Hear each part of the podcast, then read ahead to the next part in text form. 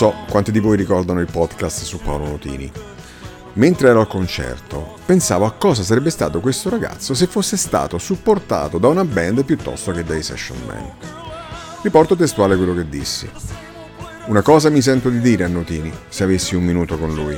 Gli direi di formare una band, perché i session man, per quanto bravi, non ti aiutano nella realizzazione del brano. Gli direi che una band fidata arricchirebbe il suo repertorio e, probabilmente, darebbe una direzione più certa e matura a un percorso artistico che sia fatto interessante.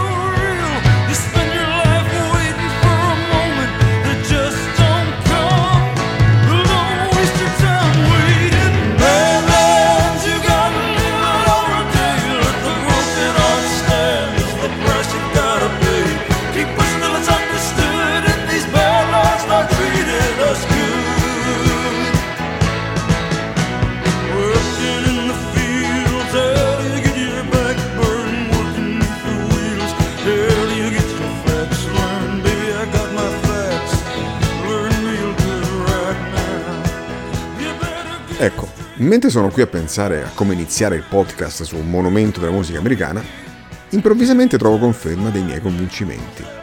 Il boss, Bruce Springsteen, avrebbe avuto la stessa potenza sonora delle sue composizioni senza la E Street Band?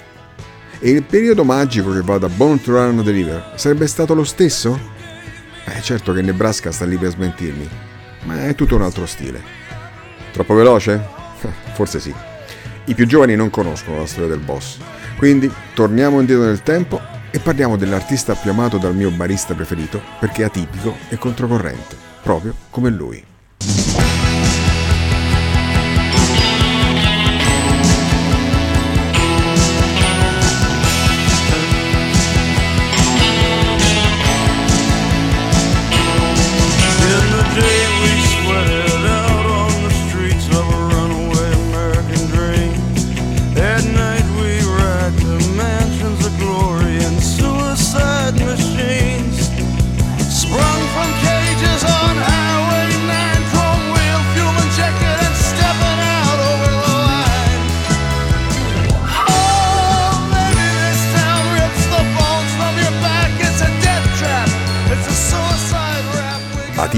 Perché è un rock and roll solare e mai dedito all'abuso di alcol e droghe.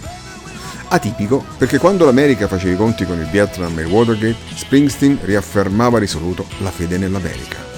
Atipico perché quando il mondo lo acclamava come re, il boss si rinchiudeva, temporaneamente, eh, nella propria solitudine desolata, facendosi specchio di una società in rovina, a dispetto del sicuro e millantato successo dei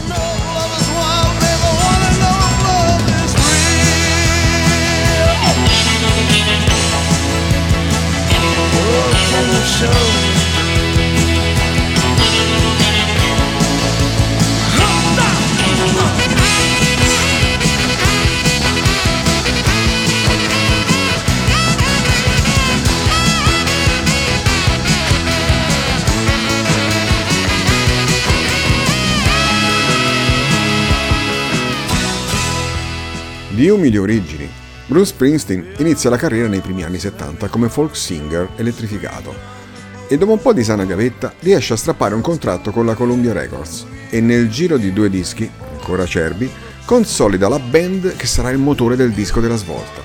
Nell'agosto del 1975 esce Born to Run con la sua E Street Band, formata da egli stesso, da Little Steven, da Clarence Clemons, Roy Beaton, Danny Federici, Gary Talent e Max Weinberg. Una perfetta macchina musicale che dal vivo dà il suo merito.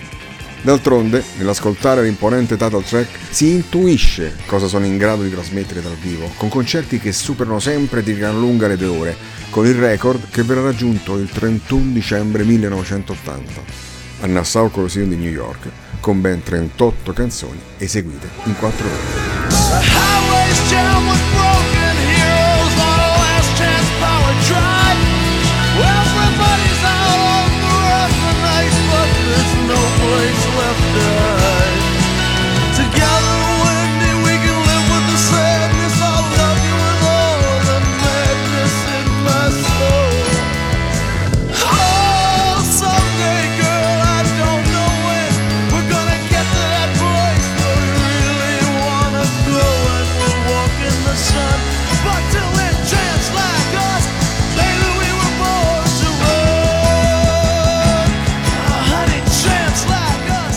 La poetica di Springsteen trae sempre spunto dalle sue origini, dall'America degli ultimi, quella della working class che non perde mai comunque la speranza, anche se sembra sempre guardare in faccia la realtà con desolante crudezza, lasciando comunque sempre uno spiraglio per la fuga dal grigione quotidiano.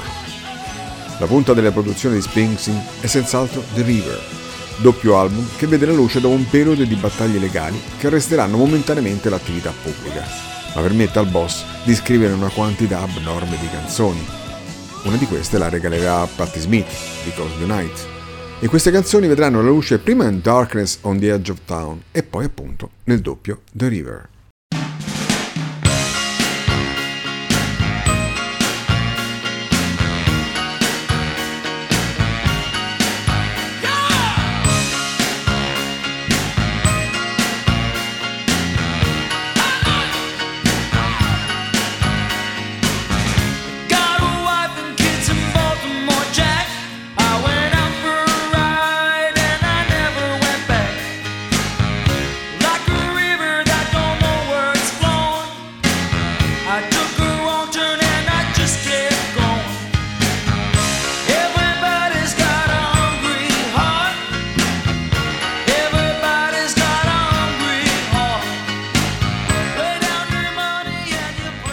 E qui torniamo con il concetto di atipico.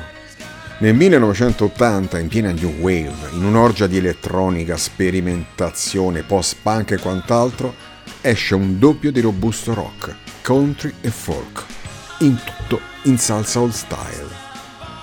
Se con Alessandro litigavo per London Calling, vi lascio immaginare cosa succedeva con Springsteen, specialmente per The River.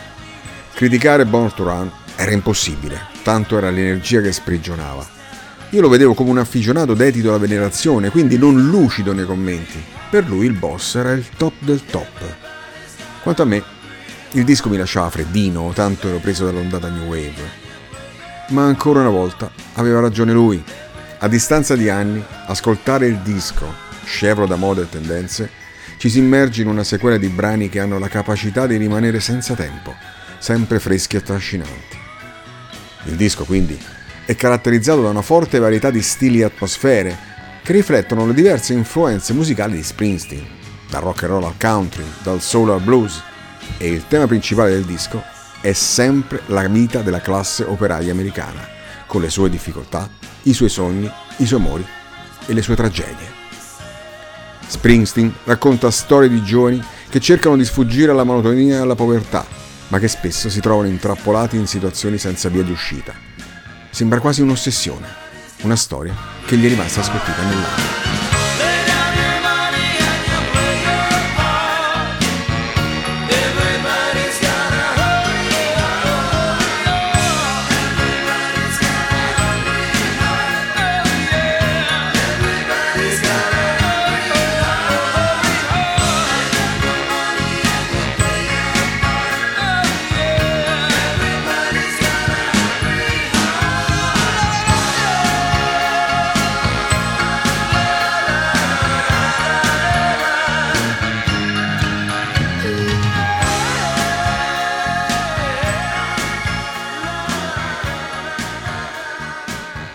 Questo senso di sconfitta, questa tristezza che porta un uomo a sognare la fuga, viene rappresentata a volte con canzoni dal ritmo allegro e orecchiabile, come la canzone più famosa del disco, e tuttora uno dei suoi cavalli di battaglia, Hungry Heart, che racconta la storia di un uomo che abbandona la sua famiglia a Baltimora per seguire il suo cuore affamato di avventura e libertà, ma si rende conto di aver commesso un errore e di aver perso qualcosa di importante. Altra storia tristissima è la title track The River, questa canzone è la commovente storia di una coppia di giovani fidanzati, costretti a crescere troppo in fretta. È narrata in prima persona da ragazzo, che racconta come a causa della crisi economica abbia avuto una vita molto difficile, finché non si sposa giovanissimo dopo che l'amata rimane incinta. E il fiume è lo sfondo di questa storia commovente che racconta le difficoltà quotidiane della classe operaia. Non tutti sanno però che questa vicenda non è frutto di fantasia ma si basa sulla storia vera della sorella del boss. Infatti, rimase incinta giovanissima e lei e il marito dovettero affrontare tutte queste difficoltà.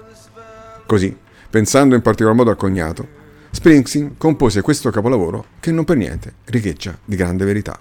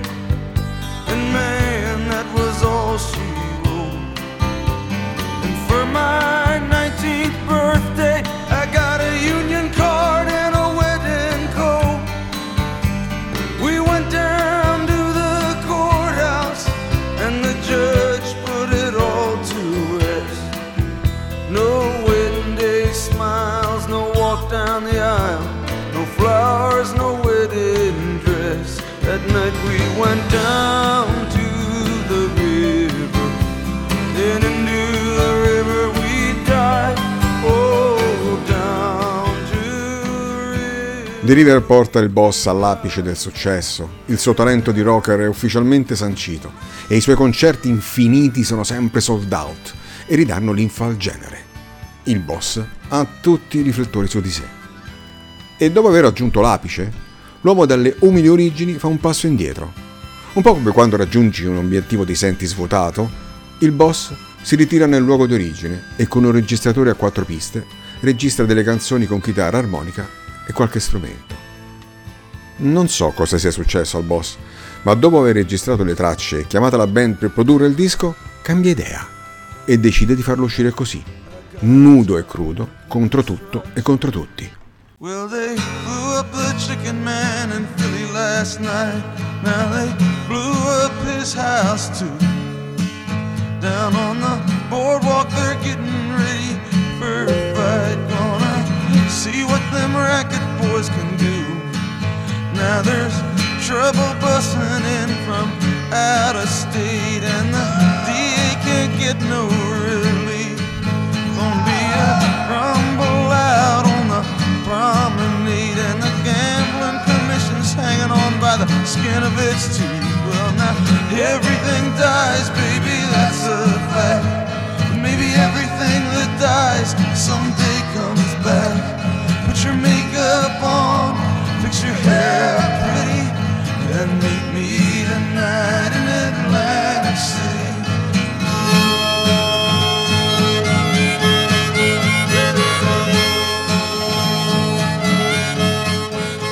Soldi che mancano, la vita difficile dei sobborghi, i debiti che in nessuna vita si riuscirà mai a pagare al punto di tentare il tutto per tutto in una città di scommesse ben più sommessa della scintillante Las Vegas. Tentare il tutto per tutto da Atlantic City. Tutto è disperazione, non c'è salvezza. Al disco non seguiranno concerti, ma quelli ripartiranno due anni dopo con l'uscita dell'inno americano reganiano per eccellenza. Come una volta toccato il fondo, non puoi far altro che risalire. Born in USA è la riscossa per reagire.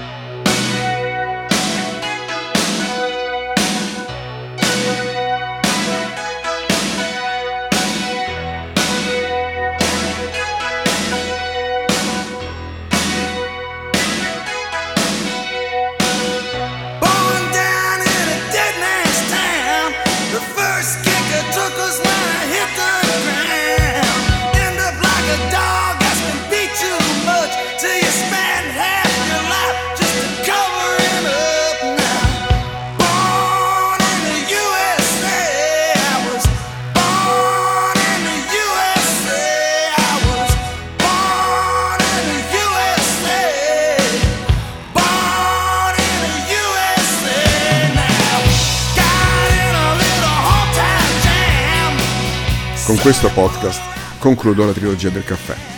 Il boss è un tributo più ad Alessandro che all'autore. Un tributo a un amico che ha sempre combattuto contro la sorte e contro la malattia, che al contrario del sottoscritto aveva sempre il sorriso stampato sul volto. O forse mi piace pensarlo così, ricordarlo in questo modo. In fondo, le persone care si tende a ricordarle solo nei lati positivi, ma faccio veramente fatica a ricordarmi un difetto. Oh, uno sì, Forse la passione per Patti Smith, ma questa è un'altra storia. Ciao Alessandro.